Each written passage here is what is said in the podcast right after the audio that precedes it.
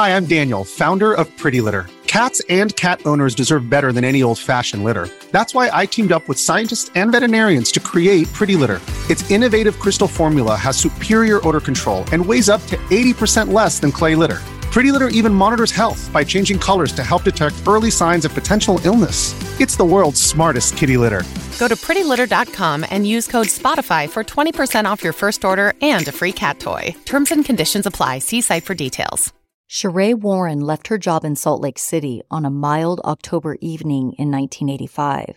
She told a coworker she was headed to meet her estranged husband, Charles Warren, at a car dealership. But she never made it. Sheree vanished. When her car mysteriously surfaced weeks later, hundreds of miles away in Las Vegas, no one could say how it got there. When a young mother disappears under unexplained circumstances, police always turned suspicious eyes towards the husband. And although there was distrust around Charles Warren, he wasn't the only suspect when Sheree went missing. She also had a boyfriend, a former cop named Cary Hartman, who lived a sinister double life. Season three follows two suspects, men who both raised suspicion for investigators. But with two strong persons of interest, with competing facts and evidence, it muddied the murder investigation. This season, host Dave Cawley digs into the lives of these two men, the details of the case, and examines the intersections between domestic abuse and sexual violence. The COLD team seeks to answer the question, what really happened to Sheree Warren? Hey Prime members, you can binge all ten episodes of COLD, The Search for Sheree, ad-free on Amazon Music. Download the Amazon Music app today.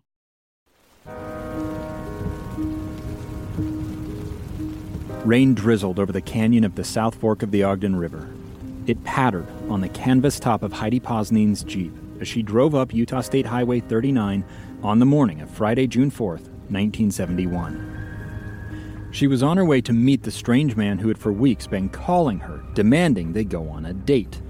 You can't see it, but I'm doing air quotes. She turned right off the highway at the entrance to the Meadows campground, crossed a short bridge over the river, barely more than a creek, really, and stopped next to a camper trailer on the far side. A pair of sheriff's deputies dressed as fishermen stepped out to greet her. And I said, "What should I do?" And he said, "Well, just pull across the street and then leave the Jeep parked like the sideways, you know what I mean?" As Heidi's describing this to me decades later, she's using her hands to show the positions of her Jeep and the trailer, how the deputies told her to park next to them, but to reverse out after the caller arrived and passed by her position to block him from getting back across the bridge to the road. She was the cheese on the mousetrap. And they said, "Make sure when he comes up, identify, make sure that he's the right person." Two miles down the canyon, back in the direction of Huntsville, her husband, John Posnine, waited at another campground called Magpie. The sheriff was with him, along with the deputy, Halver Bailey. They all watched the highway as the clock ticked toward the time for Heidi's date to arrive. A little after ten a.m., a red and white half-ton pickup truck passed Magpie going up the canyon toward Meadows. John Posnine saw a logo printed on the truck's door. And the dummy, he was driving his dad's business truck. It said Hartman Plumbing. And when they drove past Magpie, John says, he immediately knew who it was. Hartman Plumbing and Heating belonged to a man named Bill Hartman. John knew Bill. They had golfed together at the Ogden Golf and Country Club. Bill was also a fellow member of the Weber Club. The caller had told Heidi he had seen her at the Weber Club. It clicked for John. He recognized the man at the wheel of the pickup as Bill Hartman's oldest son, Cary Hartman. The sheriff tried to radio the two undercover deputies who were with Heidi at Meadows to let them know the caller would soon reach them. But the radio didn't work in the narrow canyon.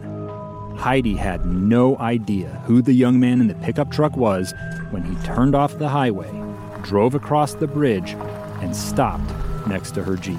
No, because I never paid any attention to him before. I didn't notice him before. The young man rolled down his window.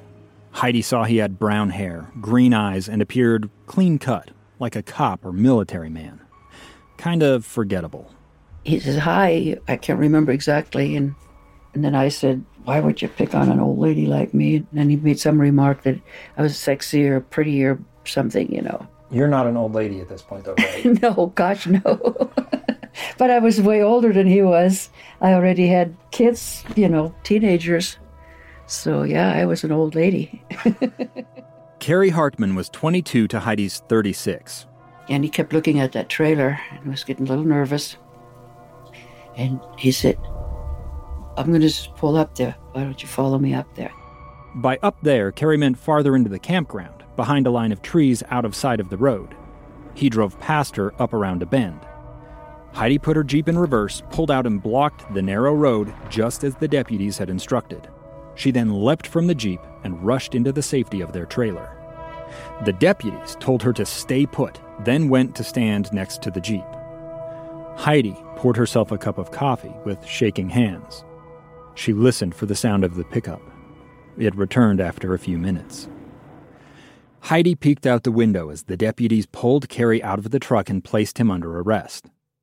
They frisked him, finding a small knife in his pocket.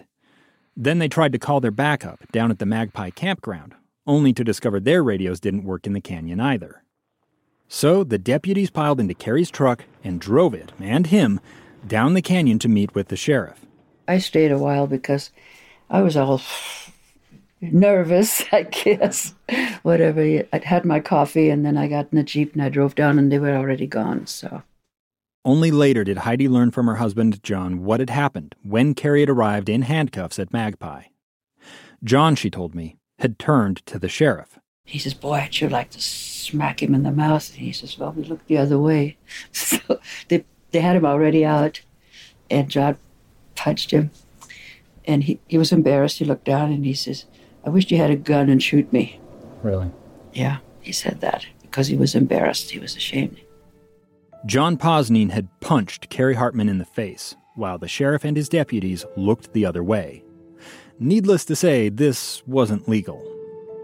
The deputies had then taken Cary to the Weber County Jail in Ogden, where they'd booked him on suspicion of making threatening phone calls.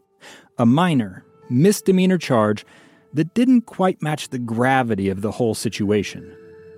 Cary provided a handwritten statement admitting to what had happened. I called the lady and said, would you meet me at a time and place? If not, some harm would come to your husband's car, and possibly him. That's not Cary's voice, but they are his words, read by a voice actor. Even today, Heidi downplays the seriousness of what happened. Well, because he really hadn't done anything other than met me. But I'm here to tell you, there was something much more ominous behind those phone calls. Something that makes Heidi's mouth go dry and her hands fidget when she really stops to think about it. This season isn't about Heidi Posnine.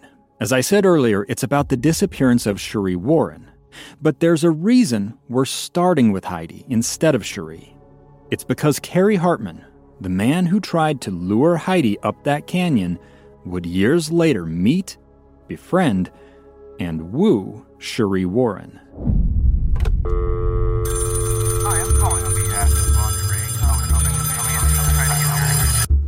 Our story begins with a phone call. The voice on the phone said, I was sexy. He had made literally thousands of those types of calls. He follows the women, gets to know them, and then hits them.